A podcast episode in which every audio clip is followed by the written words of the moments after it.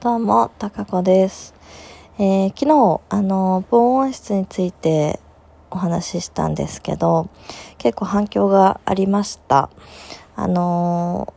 えっと、自分もその、去年ぐらいに導入しましたっていう方とか、あとは、あの、今導入検討してて、あの、話参考になりましたって言ってくださった方も何名かいらっしゃって、ありがとうございます。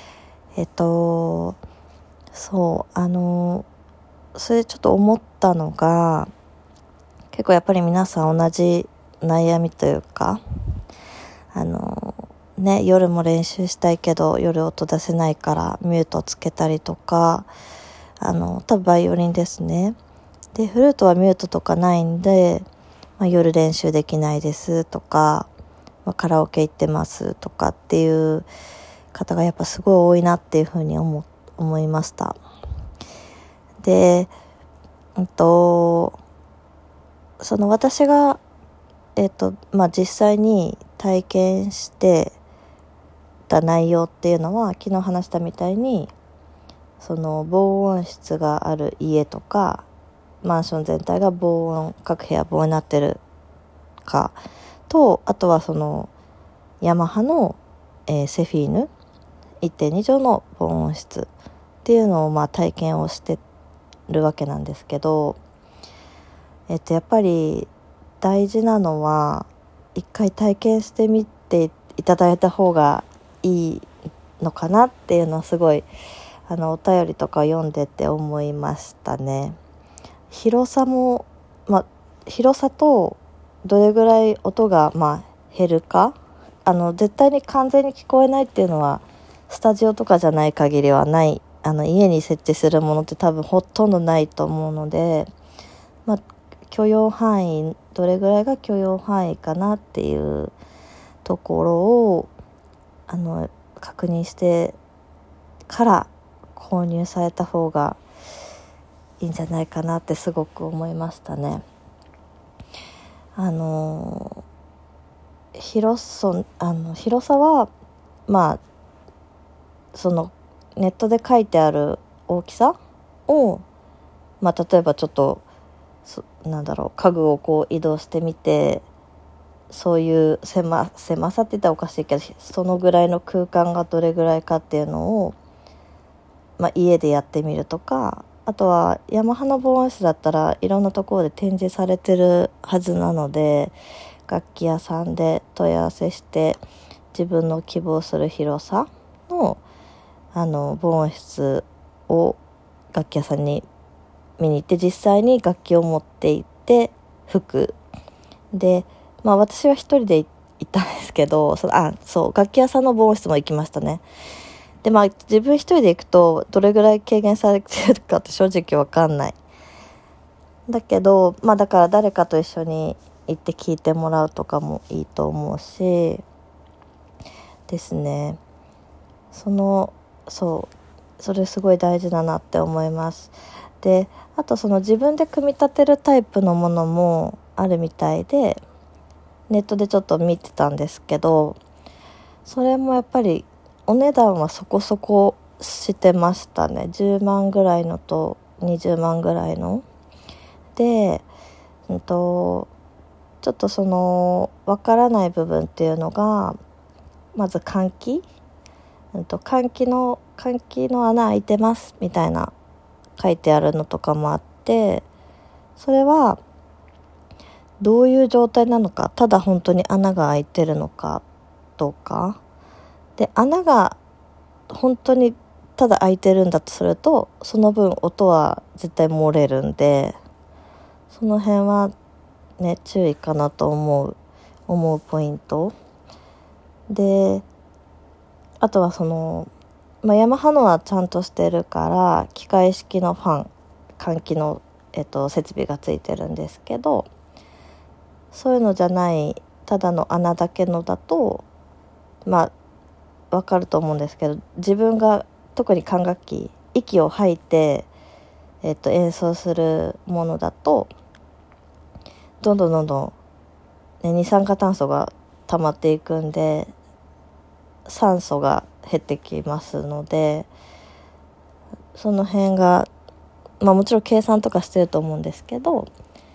あのずっと長時間演奏その中でしてて大丈夫なのかなっていう疑問もありますね。そうその辺がちょっと気になったところだから、まあ、何にこだわるかだと思うんですけどもちろんねご予算もあるからお金のこともそうだし広さとあとどれぐらい音を軽減するかかな。ですね。その辺がちょっと気になりました。でうんとまあお隣さんとのその音があの音が隣に聞こえるのが気になるっていうことであるんだったら、まあ、その設置すボックスを設置する場所をなるべくそのお隣の部屋の壁に寄せないとかっていうのも工夫の仕方があるのかなと思うところですね。うんなんかちょっといろいろ見ながらそんなことを考えてましただからそうあのツイッターにも書いたんですけど今店舗デザインをまあ仕事としてやってるんですがゆくゆくはこういう、まあ、音楽が趣味っていうこともあってね防音室を作る防音室自体を作るというかまああそういう製品を作るっていうのもあるけどあの防音の部屋を作ったりとかなんかそういうお仕事もできたらいいななんて思思う今日この頃ですね。なんか役に立てることないかなと思ってこれだけあの同じ悩みを持ってる方が多いのでなんか自分にできることないかなって、えー、思ったりしてます。はい。そうね。防音室の話はそんな感じですかね。うん。です。で今日はもう1時を過ぎてあ夜中の1時を過ぎてるんですけど全然関係ない話であの結構動画をプライムとかネットフリックスとか見てるんですけどだ今日たまたまですねドラマ日本のドラマでこうなんかないかなと思ってバーって見てたら3年ぐらい前かなにやってたあのえっと「凪のおひま」かな？タイトル合ってるかな？えっと石あの高橋一生さん中村さん、えー、黒木華さんの出てるドラマがあるんですけど結構面白くてハマって5話ぐらいまで一気に見ちゃってます。本当にね見始めると止まらないんですよね。さすがに寝なきゃと思ってあの切り上げたんですけどねこう面白い噛み合わない最初のカップル黒木さんと高橋さんのカップルがね本音を言わずにかんなんだろう勘違いをお互いしながら付き合っててある日ちょっともう無理ってなって女の子の方が引っ越しをするみたいな。ででも実は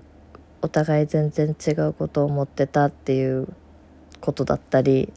隣に引っ越した隣に、まあ、中村さんが演じてる男の人がいてすごいその人がこうね優しいしなんか和むみたいな好きかもみたいな感じになってくみたいな。胸キュン。ザって感じなんですけど。なんかねそういうのをぼーっと見てるのも楽しい楽しみの一つというか。な感じでずっと見てましたね。ねすごいなんか映像もなんだろうこうあの河原のシーンとかがすごい綺麗で大きい大きい木があってその下で2人でピクニックみたいななんかトースト焼いてみたいなシーンとかすごい緑がね青々してて綺麗で夏のシーンなんですけどいいな早く暖かくなってくれないかな。全然まだまだ寒い日が続くから寒いのが苦手なんですよね。あそういう意味ではそう防音室戻るけど夏は昨日言ったみたいにその部屋を冷や冷やして空気取り入れてなんですけど冬はね全くねだから逆に暖房がいらない。もう秋から冬から春はめちゃめちゃ快適ですね。あの洋服で調節できるぐらいの、えー、温度差なんでで吹いてるとやっぱ暑くなるからちょうどよくなんですね冬は。そういう意味ではねいいかも。ああとねあのコンセントはえっ、ー、と部屋のコンセントに挿してえっ、と設置する部屋ですねにコンセント挿してそこから照明の電えっ、と、電源と、あと防音室内の電源を供給するっていう形ですね、ヤマハは。で、簡易式のその防音室は見てると、えっと、穴が開いてて、そこからコンセントあ、延長コード入れられますみたいな書いてあったから、それはだから単純にやっぱ穴開いてるのかなって思いましたね。うん。そんな感じかな。はい。ちょっとまた思いついたら話します。またね